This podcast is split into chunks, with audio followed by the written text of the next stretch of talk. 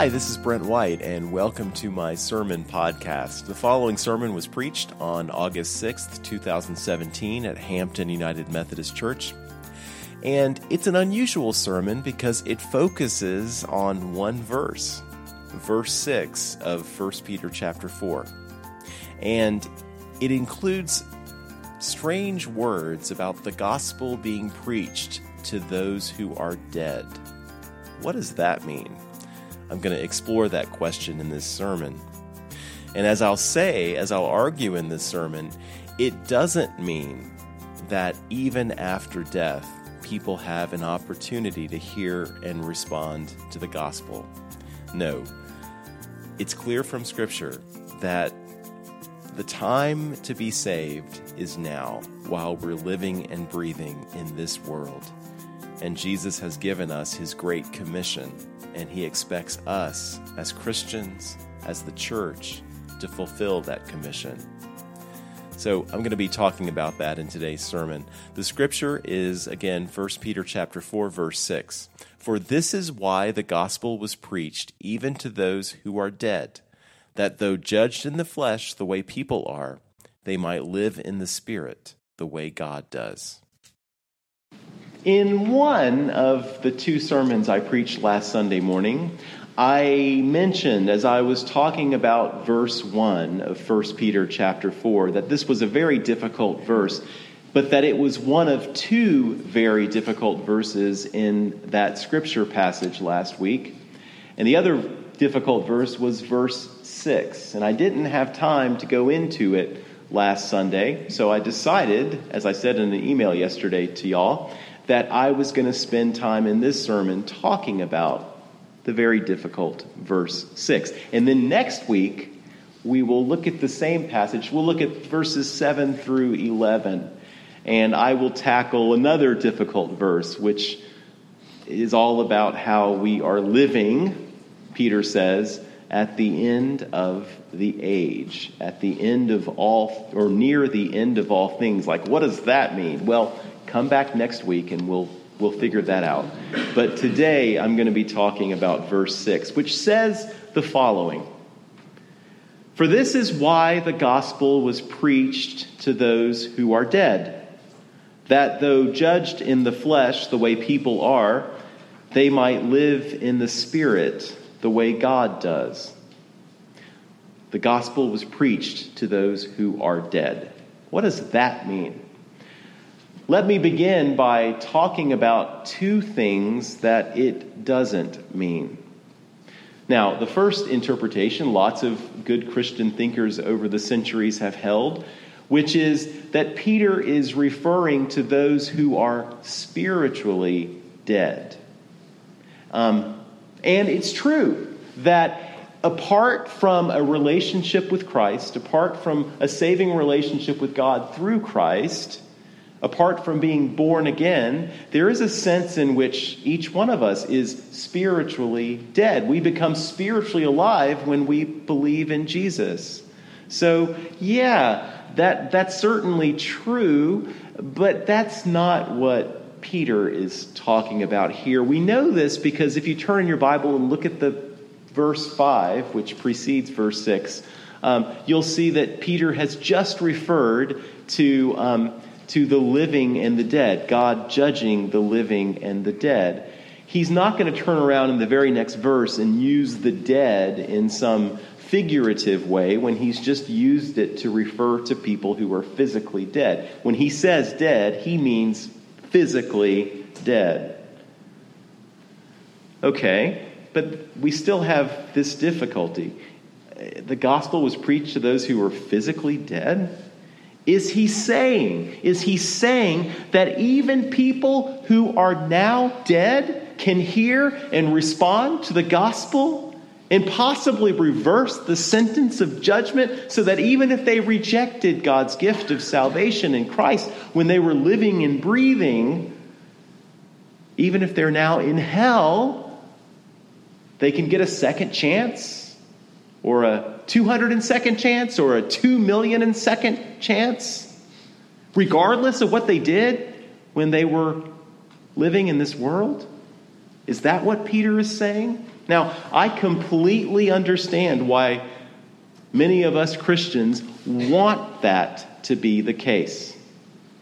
This idea of a second chance, even after death. We want that to be the case because then it wouldn't matter how faithfully we carried out Christ's Great Commission.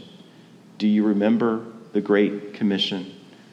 Before he ascended to heaven, Jesus talked to his 11 disciples and actually a larger group of disciples as well in Matthew chapter 28. And he said these words Go and make disciples of all nations baptizing them in the name of the Father and of the Son and of the Holy Spirit, teaching them to observe all that I have commanded you. And in the book of Acts, in chapter 1, he gives this commission in uh, different words to his disciples before he ascends to heaven. But it's the same commission. He says, You will receive power when the Holy Spirit has come upon you, and you will be my witnesses in Jerusalem and all Judea and Samaria and to the end of the earth. Obviously, we present day disciples are no longer in Jerusalem or Judea or Samaria. We are somewhere between there and the end of the earth. Yet we know that even in our particular corner of the earth, right here in Hampton, Georgia, and the surrounding area. Too many people, too many people are living their lives and dying, not having heard and responded to the gospel. Or even if they've heard it, they're unconvinced by it. Or even if they believe intellectually that the gospel is true, they haven't let that truth penetrate their hearts. And they're unconvinced that the gospel matters very much to them, or it should matter very much to them. And perhaps they look at the lives of some Christians they know and they think, well, it doesn't matter very much to these Christians, so why should it matter very much to me? Even if intellectually I believe that it's true. Just last week I had a dentist appointment, it was a, just a regular checkup. And um, for whatever reason, I'm friends with my dentist. Uh, we occasionally go to lunch, and we have a lot in common. And uh, so we were chatting after my appointment, and, and he was telling me his life, is, uh, his life is in some turmoil right now. And he was telling me he's had a hard time finding a church home. And he said, Brent, I think I'm just going to be one of those people who goes to church on the major holidays, you know, Christmas and Easter. And so even though I live in Dunwoody, I'm gonna I'm gonna come down to your church at Hampton and uh, you know Christmas and Easter, and I hope that's okay. And I said, look, I would love for you to come and and visit uh, our church, and and you know be sure to write a, a, a good check while you're here. Um, but I would love for you to come and, and, and visit and you know hear me preach by all means. But I, I don't want you to be a CEO. And he didn't know what that meant. And I said, you know, a CEO, a, a, Christmas, Easter only kind of Christian. The world, the world has too many CEOs. And, and uh, you know, we, we need to be the kind of Christians that are just so in love with Jesus that we wouldn't miss an opportunity to worship him and glorify him every Sunday morning at a church somewhere. So please, please, by all means, find a church somewhere near where you live and and, and go every week and, and then, you know, come down here on special occasions and, and write your tithe check for, to us and we'll be happy to take it. No, um, I didn't say that. But, but, uh, but I, I, did say that first part uh, about CEOs. Um, you know, other people, including, gosh, including his own children, are going to learn from him how important his Christian faith is and, and what, what what are our own actions teaching others about how important Jesus is to us? If we rarely darken the door of a church, then we're communicating to our kids and to everyone else, to the rest of the world, that it doesn't really matter. You know, believing in Jesus doesn't make a big difference in our lives. We don't need to be those kinds of Christians. And so, um, anyway, just yesterday in a ceremony um, that was held in this sanctuary, some of you were here. Um, our very own uh, Jack Holliday, who's been active in our church and in our church's youth group, he received the rank of Eagle Scout in a special ceremony. And um, only about 2%, I learned, only about 2% of young men involved in scouting achieve the Eagle Scout uh, uh, st- status. It is a high honor. And a couple of times during the ceremony, some of the scout leaders said, Jack, you are now a marked man. For the rest of your life, they said, you're a marked man. Why? Because for the rest of Jack's life, other people will look up to him as an Eagle Scout. They will look up to him and they will expect more from him because he's an Eagle Scout. And these words were so powerful and so emotional that as they spoke them, there were a few, uh, you know, few people who were tearing up, and many more people in this sanctuary who had a big lump in their throat as they were thinking about the responsibility that uh, that Jack was going to be uh, living up to. It was deeply moving. It moved me. Jack is now a marked man. I like that. Brothers and sisters, how can we communicate this same truth to the young people in our church, to the young people in our lives? For example, when they stand up here for confirmation. What if we said to them, Do you know that by virtue of the commitment that you are making today, by, by virtue of the promises that you are making today, by, by virtue of the allegiance to our Lord Jesus Christ that you are, are, are promising today, you are now a marked man or a marked woman.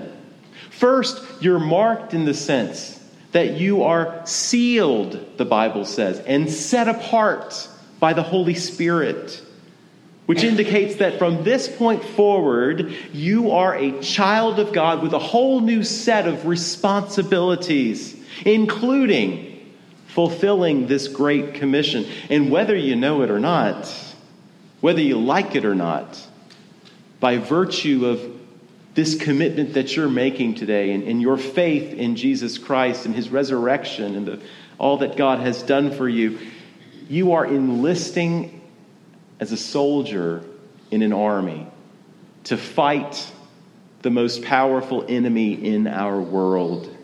Satan himself. You are now fighting a spiritual war. So, by pledging to take up your cross and follow Jesus, it's as if you now have a target on your back.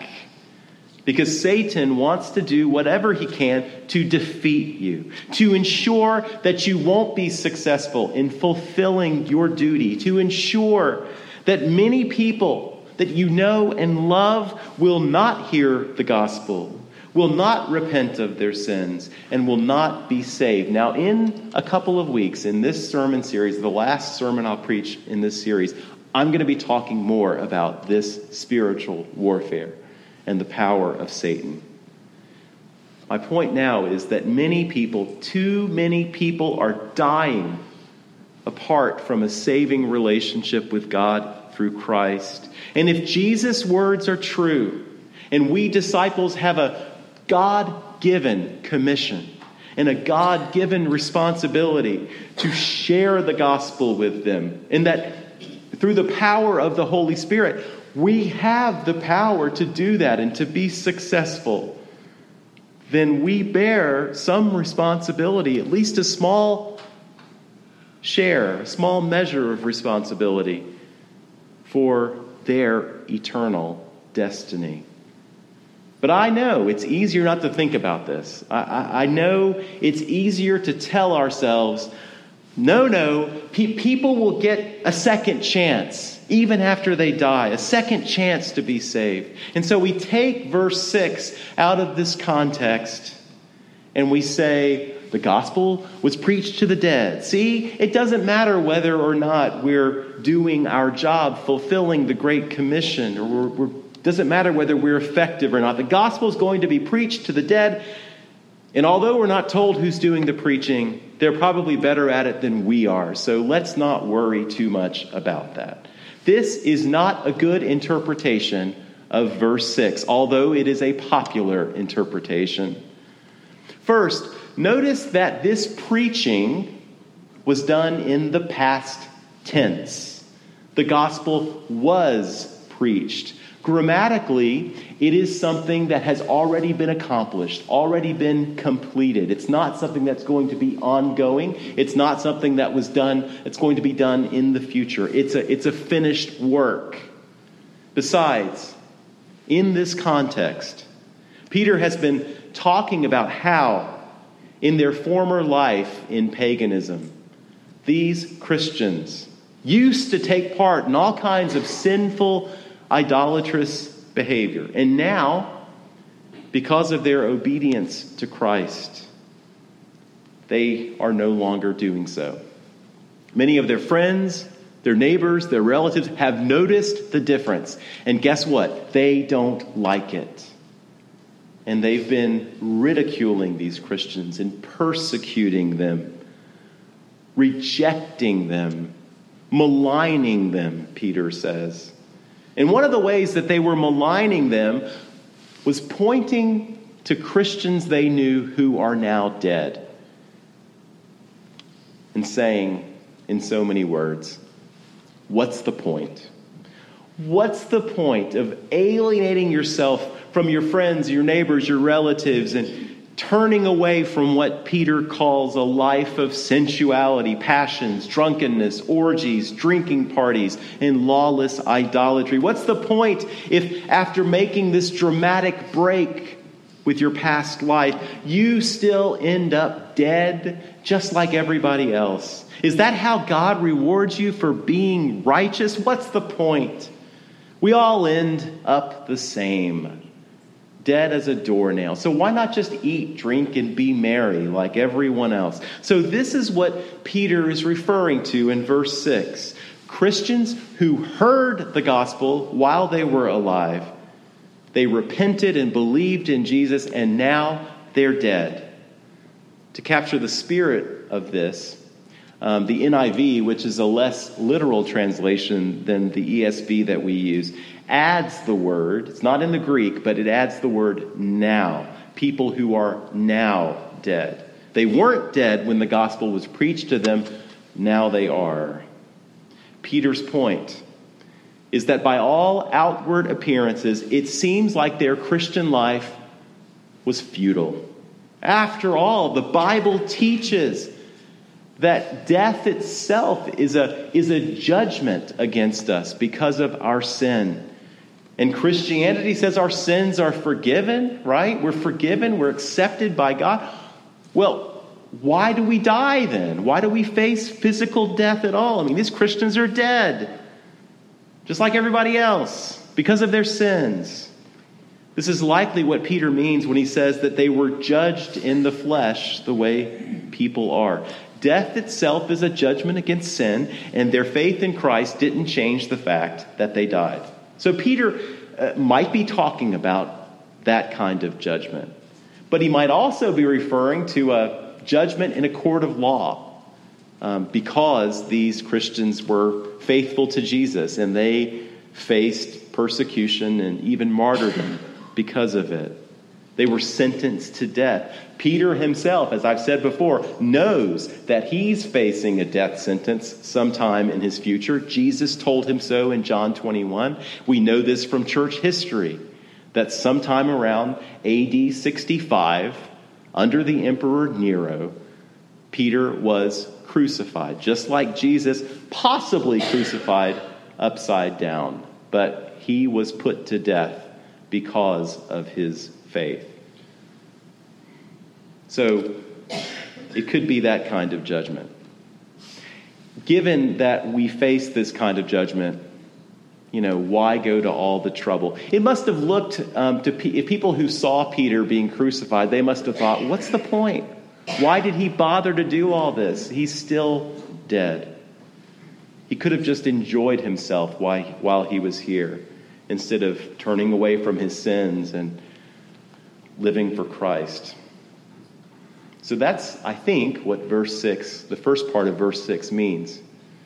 But Peter also shares with us some good news from this verse. He says, while it's true that these Christians were judged in the flesh the way people are, and they died as a result, they are actually still alive in the Spirit. And, and they're alive, by the way, in a way that they, they weren't alive when they were living and breathing in this world.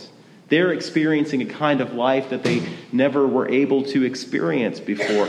We don't know a lot about what heaven is going to be like, but we know that it's going to be incredible. And Christians who die get to experience heaven right away. And then at some point in the future, when Christ returns, they will be resurrected and will have an, another kind of uh, life in heaven. But heaven is going to be amazing, and we experience it. We who are in Christ experience it immediately when we die. We don't have to go and get punished in purgatory first. It happens, the Bible says, right away. When Paul wrote his letter to the Philippians, he was struggling in prison. It was a harsh, brutal imprisonment. And Paul didn't know for sure whether he would survive. He says so in his letter, the first part of his letter. And he's torn. He says he's torn between living and dying. On the one hand, if he lives, then that means he gets to continue doing his missionary work and bringing the gospel to the Gentiles. And that's really good. But, he says, if he dies, that's even better. Why? Because he gets Jesus face to face, he gets heaven. He's looking forward to that, and that's, that's going to be a great thing. We get a little picture. We got a little picture, I should say, of heaven last week. I want to share it with you. It was in the news, but before I do, I have to give you a little bit of history. I am guessing that maybe Tom knows this. Are you from the? Are you not from the south side of Chicago? Are you, Tom? No. So you're probably a Cubs fan. Okay. On October 14th, 2003, a day that will live in infamy for Cubs fans, the Chicago Cubs were five outs away from winning their first National League pennant in 58 years. They had a three games to two lead over the Florida Marlins, and if they got five more outs in this game, they would go on to play in the World Series. They were a very good team. They might even win the World Series and, well, reverse that curse that they had been dealing with since 1908. So, um, in that eighth inning with five outs to go, a foul ball was hit into left field or near, near left field um, to Moises Alou. Alou ran over to the sidelines to catch what would have been an easy second out. Only problem is there was a fan in the stands named Steve Bartman, and like so many fans, he wanted to catch a foul ball. Who could blame him? The problem is by deflecting the ball, he prevented Moises Alou from making the catch. And it had been three to nothing at that point. The Cubs were winning. And by the end of that inning, it was eight to three. And the Cubs ended up losing that game, and they ended up losing the next game. I think the Marlins went on to win the World Series. Steve Bartman, meanwhile, was literally booed out of the stadium. And I mean, his name was a byword among uh, fans of Chicago um, for many years after that. In fact, until last week. Because last week, you may remember the Cubs ended up winning the World Series. And I guess they distributed the World Series rings last week. Now, the owner of the Cubs gave a World Series ring to Steve Bartman. had his name on it and everything. This diamond encrusted, very expensive World Series ring. This was an unthinkable gesture, unthinkably gracious, unthinkably loving. He presented Steve Bartman, the most hated man in Chicago Cubs history, with a World Series ring. Steve Bartman, who had been one of the biggest goats in sports history because of what fans considered to be an unforgivable sin, was now treated like one of the heroes who won the World Series. What did Bartman do to deserve this honor? What did he do? Absolutely nothing. Does that sound familiar? This is, Peter says, the unseen reality of what happens to us Christians when we die. Because of our sins, we deserve nothing but death, nothing but God's wrath, nothing but hell. But God loved us too much to, to leave us in that condition. Because God loved us and wanted to save us so much, He sent His Son, Jesus, who died on a cross in order to make that happen. He showed us nothing but love and mercy and grace and forgiveness. And because of this grace, God the Father now treats us, Christians, exactly the same way He treats His Son as a hero instead of a goat, as the, the biggest winner instead of the biggest loser. If we've repented of our sin and believed in Jesus, we are Steve Bartman, but you know, even more so.